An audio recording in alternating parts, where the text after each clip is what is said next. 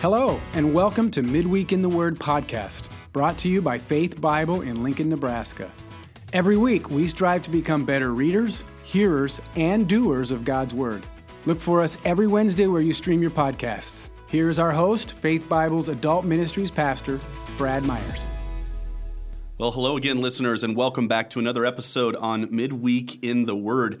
Uh, today, I'm really excited for the episode we're going to be covering for the book we've got. We'll be continuing our new series entitled Bearing Witness, talking about how all the Old Testament bore witness and spoke of Christ mm. coming. And we're going to be continuing it with what may be one of the most well known and beloved stories in the entire Old Testament. It makes it into every children's Bible, the story in the book of Esther. I'm looking forward to reviewing this familiar story with you here on the podcast and hopefully shedding some additional light on the story as well.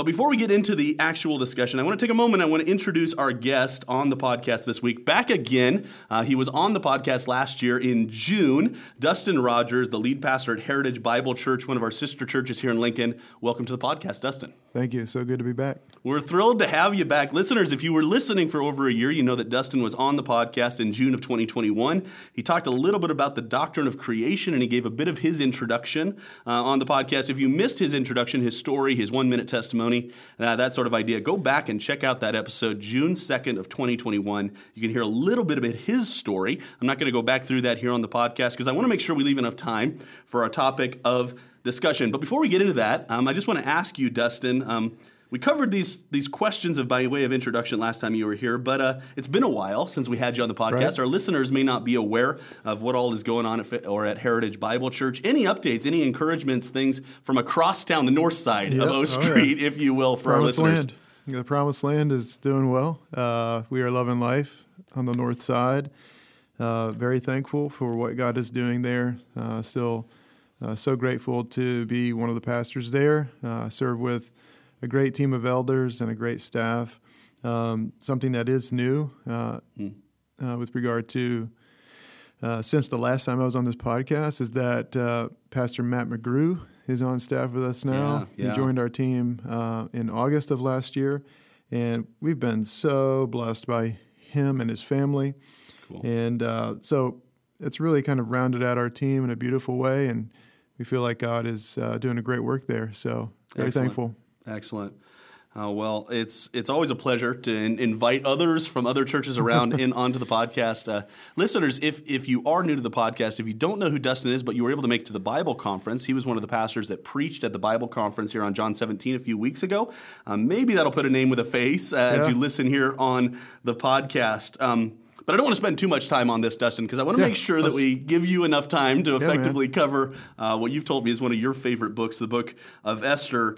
Um, like I said, it's it's probably a familiar story for most of our listeners. It's a familiar book, um, but I want to proceed as if people are kind of totally new to it, as if they're reading Sweet. it for the first time in their own Bibles. So let's let's set the stage here just a bit. What is the occasion? What is the situation of the book of Esther?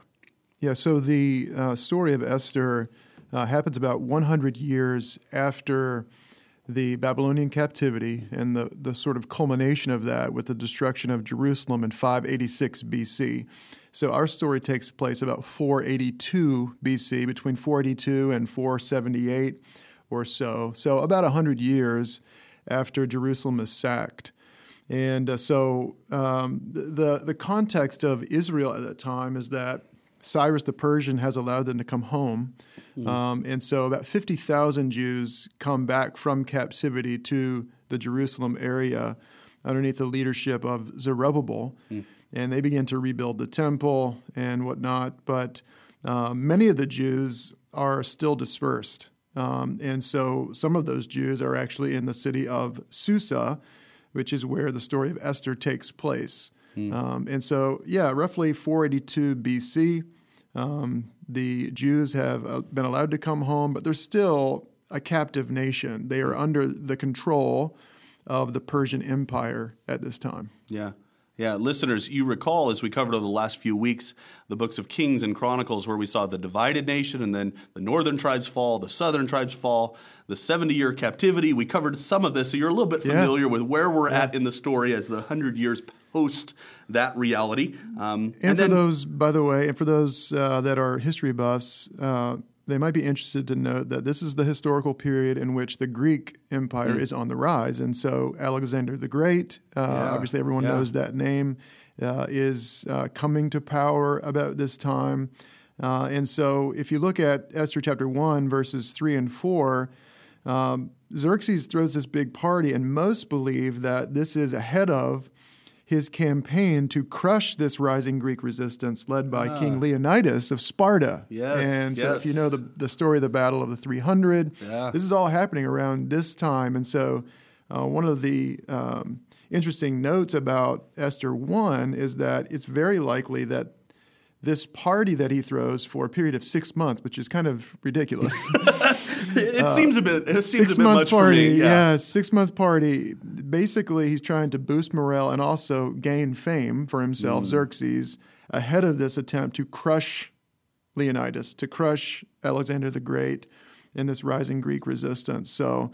Uh, yeah, he's trying to boost morale and, and get the party started, as it were. Yeah, always fun to see how biblical history laces itself in historically with what's actually what we know of extra biblical history mm-hmm. as mm-hmm. well in the time period. I'm sure there's some history buffs out there that are geeking out just a bit of this this reality yeah, of how this all cool. plays together as well. Okay, so then as we look at this book and we realize we've got we've got these these Israelites that are in a foreign nation that are in captivity that are um, some have returned, but not all have returned back right. to the promised land. Right. Um, then we get this story. We get this story. Obviously, we titled Esther. We realize Esther's going to be at the center of this story. But mm-hmm. how is the book organized? How should we read this book as we approach it? Well, there's a lot that I could say about how it's organized, but I, I would just start by saying, with regard to genre, it's historical narrative. Mm. And uh, it should be interpreted as such. It should be read as a story. Uh, for it is indeed a story, so it's it's very different than, say, an epistle. So it's not propositional in the sense that there are straightforward statements or commands that yeah. we are to uh, just hear and apply.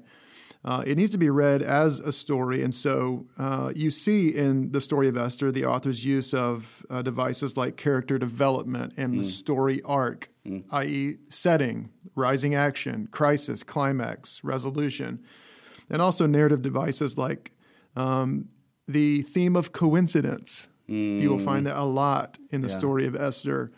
Uh, what seems like coincidence, uh, over time you realize, wait, something else is going on here. It's yeah. not just a bunch of happy accidents. yeah. Um, uh, so to read it like a story, you are going to be pressing into those details of mm. characters and how the story is uh, developed over time.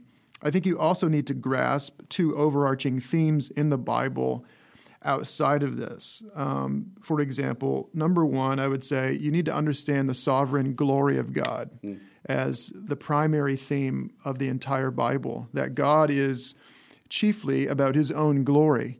And his glory is so clearly evidenced in the book of Esther. Moreover, you need to understand a bit about the redemptive plan of God, which is really the arc of the entire Bible to save all nations through this one nation called Israel. Mm. And uh, I would just add, I think it's one of the best stories ever written. Mm.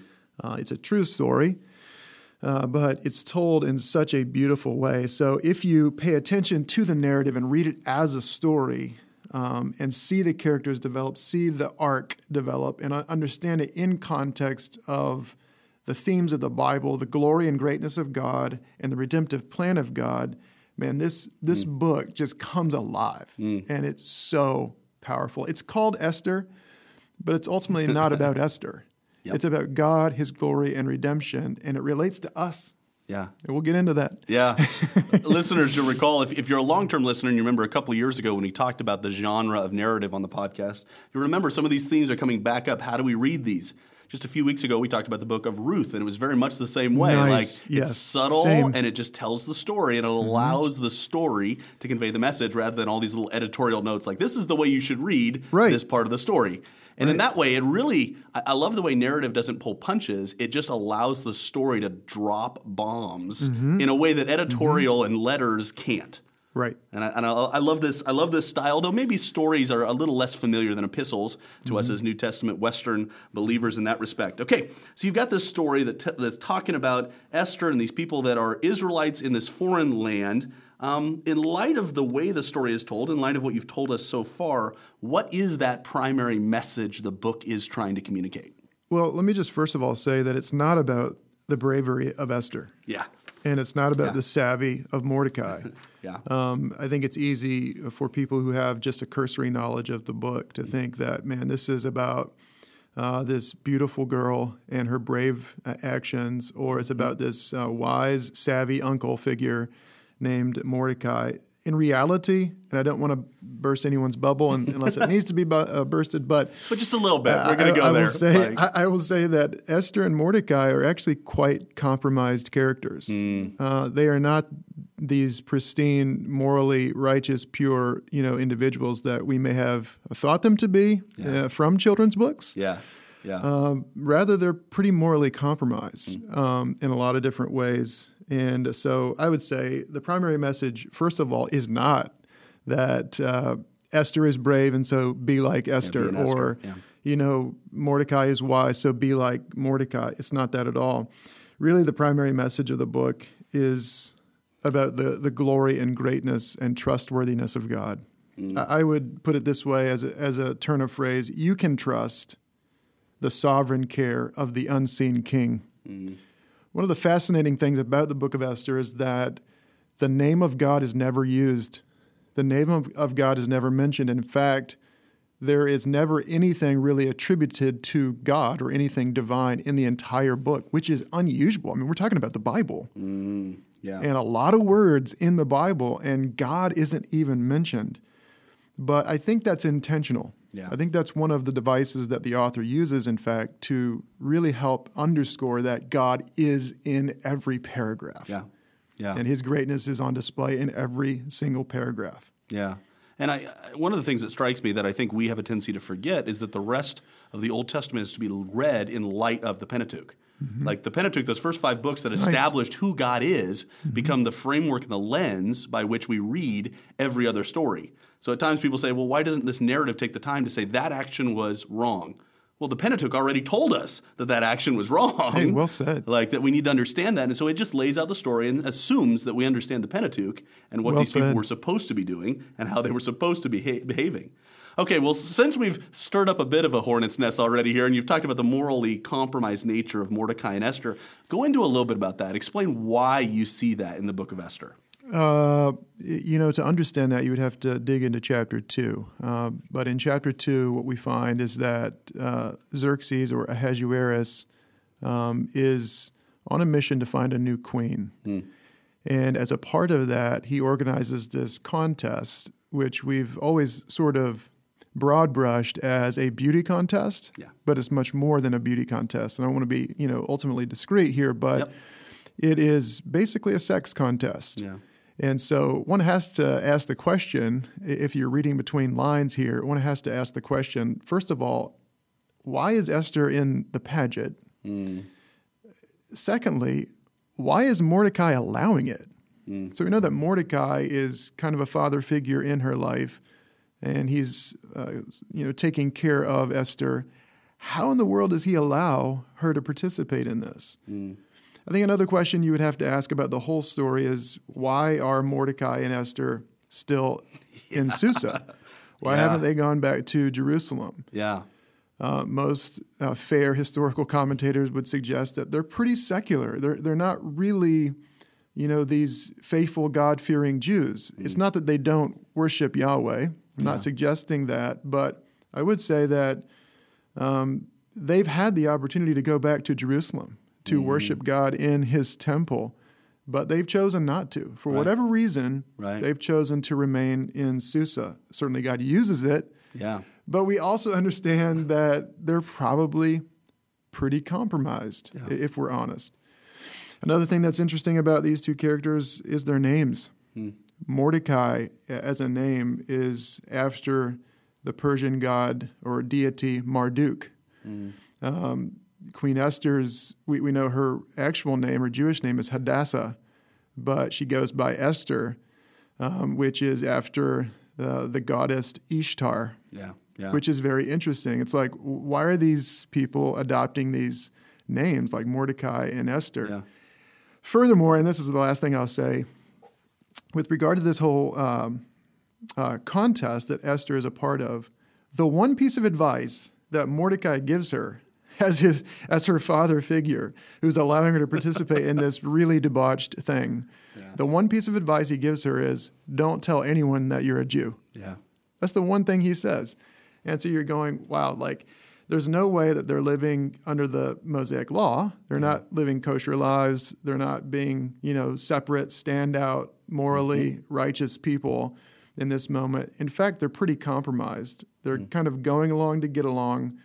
They're in Susa. They're probably pretty secular. Uh, and so they're not really the heroes that we yeah. perhaps want to make them out to be. Yeah. At least not yet. Yeah. Well, and I can't help but think of this story and how the narrative stands opposed to the book of Daniel. Yes. You know, the difference in names with, you know, Daniel and mm-hmm. and then the transition of his friends' names. They give them new names, but they're still using their Hebrew names, you know, and, and then we see these examples of, I mean, God's name is constant through the book of Daniel. Right. They're standing up in opposition right. to Nebuchadnezzar is constant in the mm-hmm. book of mm-hmm. Daniel. Mm-hmm. As opposed to Esther, where it seems like they're kind of part of the get along gang. Yep. Where they're like, you know, they've taken you know Jeremiah 29 you know, be a part of the culture a little too far. They've gone, okay, yep. we're just going to be of this people rather yep. than just being among them and seeking the welfare of the nation where yeah. we've been brought. That's really insightful, Brad. Uh, I think you're exactly right. I thought about that a lot as I went through the book of Esther. Mm. They are very much polar opposites to Daniel, mm. Esther and Mordecai. Uh, they're on the other end of the spectrum. And uh, but it, I think honestly, we can also relate to that a little bit. Oh, yeah. pro- we're probably more like them than we are like Daniel, if, if, we're honest. And yeah. uh, and ultimately, I think there should be some conviction there that, yeah. um, you know, we should ask the question: Are we too secular? Are we too like the world? Um, I certainly believe that, having studied this this text, that Mordecai and Esther really were.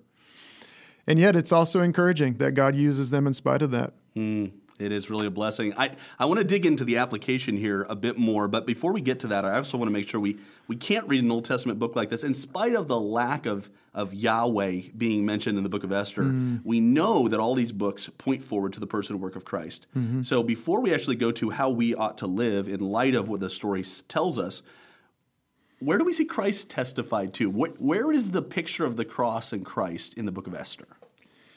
Yeah, I, would say that you can connect that in two primary ways. Uh, one is that you find a connection here between Israel and the Messiah. Hmm. How that's developed in the story of Esther uh, really forces us to dive into the story a bit more. In Esther chapter 3, you find that this uh, character begins to be, be developed whose name is Haman. Hmm. Haman is presented as the enemy of the Jewish people. Mm-hmm in some ways, he's the embodiment of Satan. Mm. He is trying to uh, thwart the plan of God. He's trying to destroy the people of God. For whatever reason, he has Israel in his crosshairs. Yeah. And so he organizes this uh, plan of attack to completely annihilate the people of Israel mm. throughout the entire Persian Empire, which is where all of the Jewish people live. I mean, by the end of chapter 3, the people of Israel, as a, people group and as a nation, they are on the brink of total mm. annihilation. Yeah. Which yeah. which is big for as you look at the whole Bible and the whole message of the Bible, the coming of the Messiah is contingent upon the survival of the people of Israel. Yep. Yep. And so in a very real way, I can if I can speak from a human standpoint, obviously we trust in a sovereign God, but yeah. from a human standpoint, you don't get Jesus without Esther. Yeah. Yeah. It's just true. Yeah. You don't get Jesus without Esther. And so there's a real tangible connection there. I well, if, you, if, I may here before you yeah, move on go. to the other one too, I, I, listeners, this is precisely the point that, that Dustin was making earlier about the, the narrative elements, right? Mm-hmm. The climax of the story climax is at this this moment of tension as we think of our standard stories our mm. movies that we watch there's this high point of tension and it is are the people of Israel all going to be wiped out? Yeah. Which really begs the question of every book that came before it are all these promises of God that he said, I will send one, mm-hmm. you know, to Genesis 3 and then, you know, to Abraham in Genesis and then David and all these other figures that we've already talked about. If the Israelites are wiped out here, all of those promises of God go away.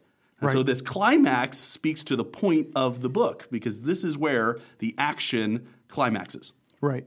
That's a narrative element. That's a storytelling thing that we need to know. Yeah, it's beautiful.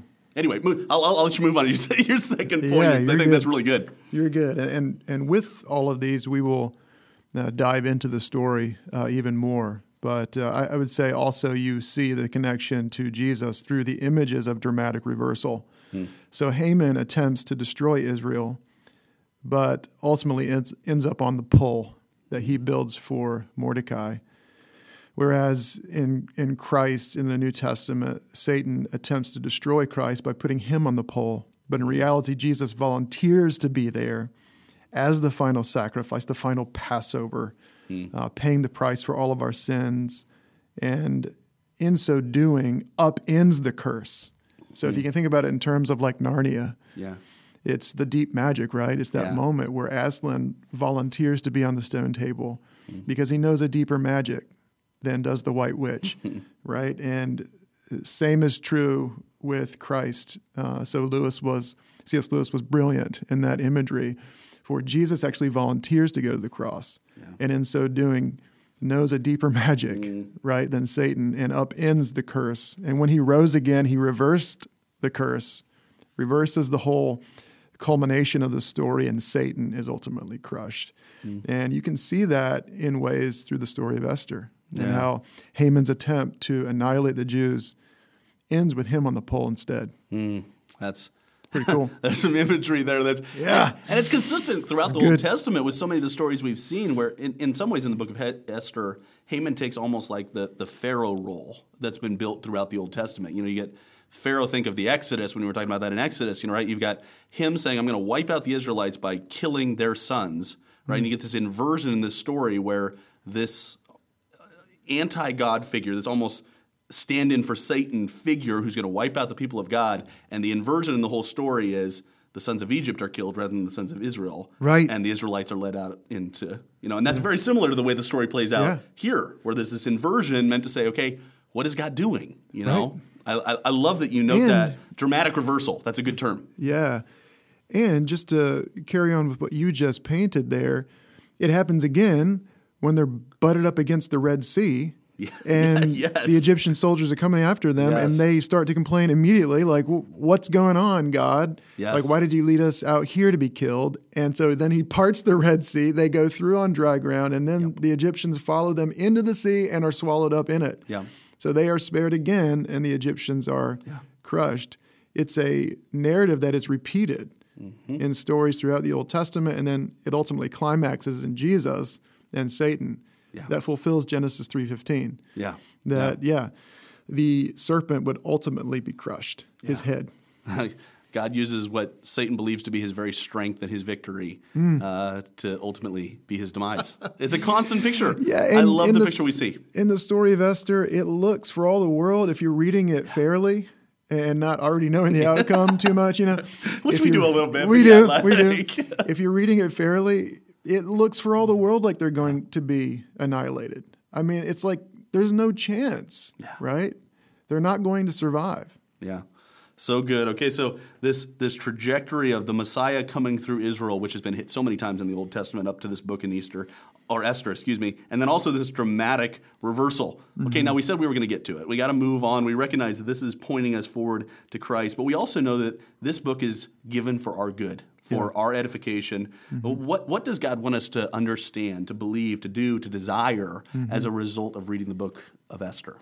Yeah, I, I just really want to encourage uh, the people, the listeners with this. I want you to understand from the book of Esther that the, the message ultimately, I think, for us is that God is in total control. He's the real king, and this is his show. The whole uh, development of the world, the development of history, it's all his show. And so I just want to encourage the people of God you can trust in him um, in a very real way in the story of Esther, God is hidden and remains hidden. Mm-hmm. And yet, in the hiddenness, you see his hand perhaps all the more. Because as coincidence after coincidence after coincidence unfold, you realize, wait a second, it's not an accident. God is working behind the, the scenes. He's, he's the king of the shadows, if you will. Yeah. And he's working. Mm. So it's, it's really interesting how the story opens up with this big show about Xerxes. In fact, I just want to read and emphasize a couple of words in Esther chapter 1, verses 3 and 4. If you remember back ahead of that campaign to crush the Greeks and the Spartans, etc., you find that Xerxes throws this big party, but notice the emphasis that the author places on his attempt for his own glory. Mm. It says the army of Persia and Media and the nobles and governors of the provinces were before him, while he showed the riches of his royal glory and the splendor and pomp of his greatness. and it continues there.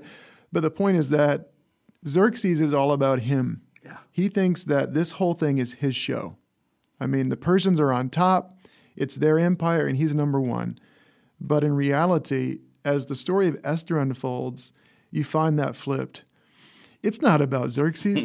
He's not in total control. God is on his throne, and he doesn't even need to be named in order to be seen as totally sovereign and in control.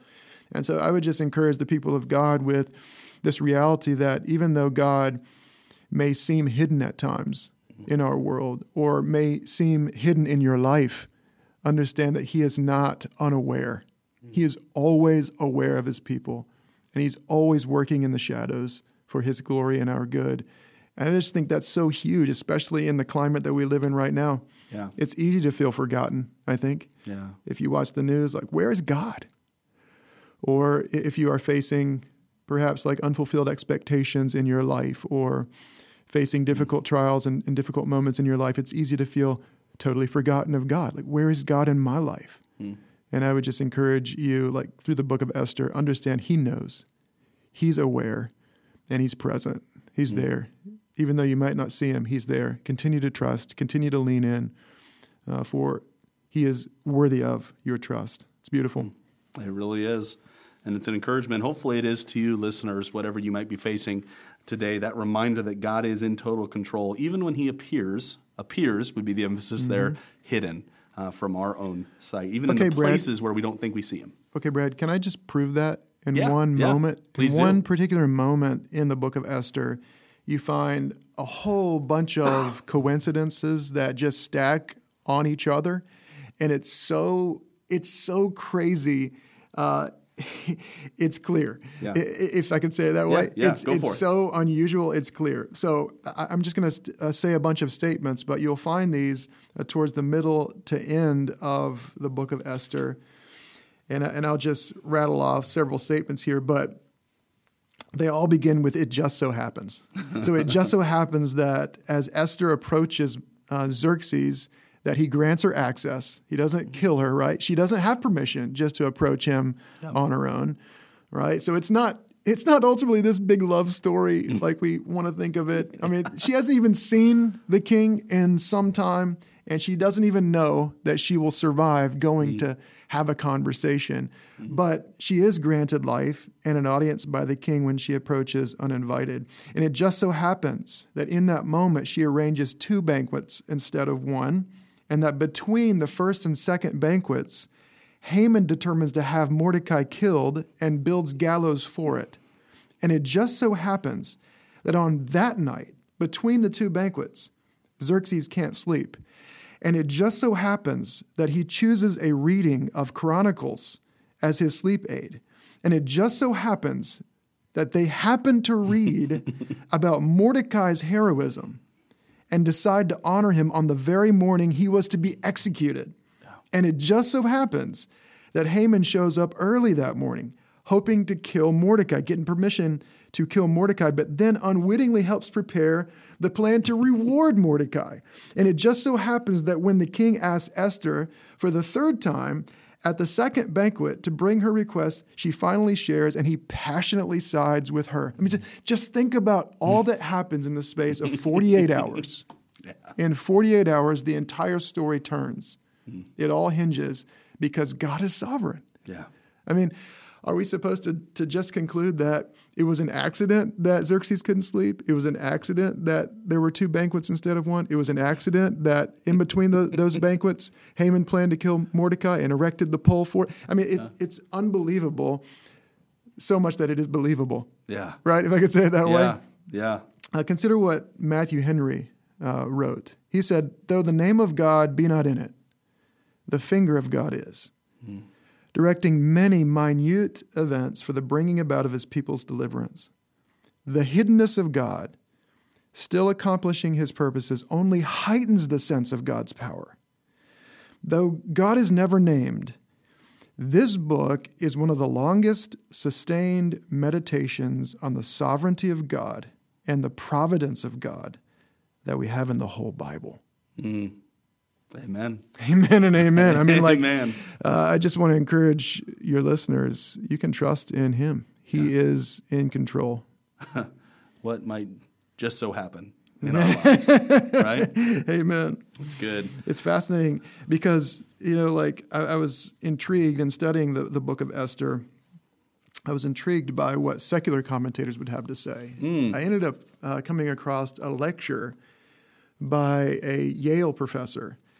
And this is what she said with regard to the hiddenness of God. Just think about the twist here and how, how big of a, of a difference this is with regard to application, the application you and I are talking about. Here's what she says The Jews of Persia are threatened with genocide. So we, we know that, right? That, that's fact. Uh, that's accepted amongst all commentators that the Jews are facing complete annihilation, which, again, we can understand from Satan's perspective is thwarting the plan of God mm-hmm. to bring the Messiah through the people, people of Israel. But she says this The Jews of Persia are threatened with genocide, and they are saved not by divine intervention, but entirely through their own efforts. Indeed, the book of Esther does not mention God once. So her conclusion, as a secular commentator, I would say, mm. Is that the hiddenness of God means that it's all on the people. Hmm. It's all on Esther and Mordecai, and that through their bravery, Israel is saved. It was through their own efforts. And is this not interesting with regard to salvation? Hmm. So many people want to believe that we are working for our own salvation. We are contributing to our own salvation. That God is not really there. He's he's out there, but we've got to make our way to him. Yeah. He's passive, if you will. Right, he's Yeah. passive. Yeah. We don't believe that. Yeah. We believe in an active, sovereign God who's in total control. And because we do, we can trust him. Hmm. We can know that he's aware, personally aware of our lives. What a blessing that is. No doubt. No doubt. Well, listeners, that is it. That is, I mean, I could say that there's so much more that we could go into There is so here in just more. a few chapters here in the book of Esther, but that is the driving point of the book of Esther. Hopefully, it's been an encouragement to you and illuminated some of what we've talked about. Again, remember as you're reading through Esther the next time that this is historical narrative and to Mm-hmm. look for some of those character things and some of the stuff that we've highlighted as far as arc and as far as climax and some of those things that you're familiar with, probably from your high school literature class or whatever. Maybe it's a while to go back and think about that. But the point, the driving point that we see here is we see Christ promise, this Messiah coming through the people of Israel. And as a result, God's hidden hand through this entire book, directing things with these dramatic reversals Yeah. to make his will take place.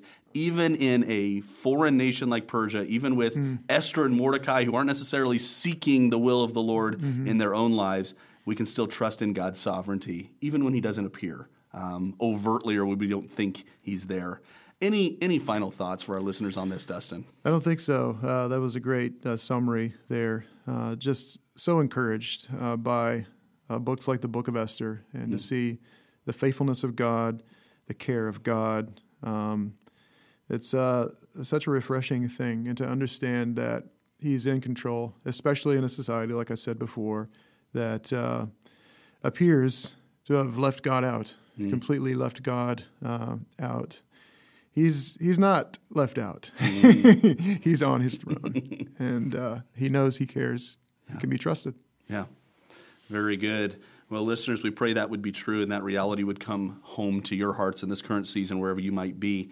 And Dustin, thank you for taking the time to join us here this week on the podcast. You got it.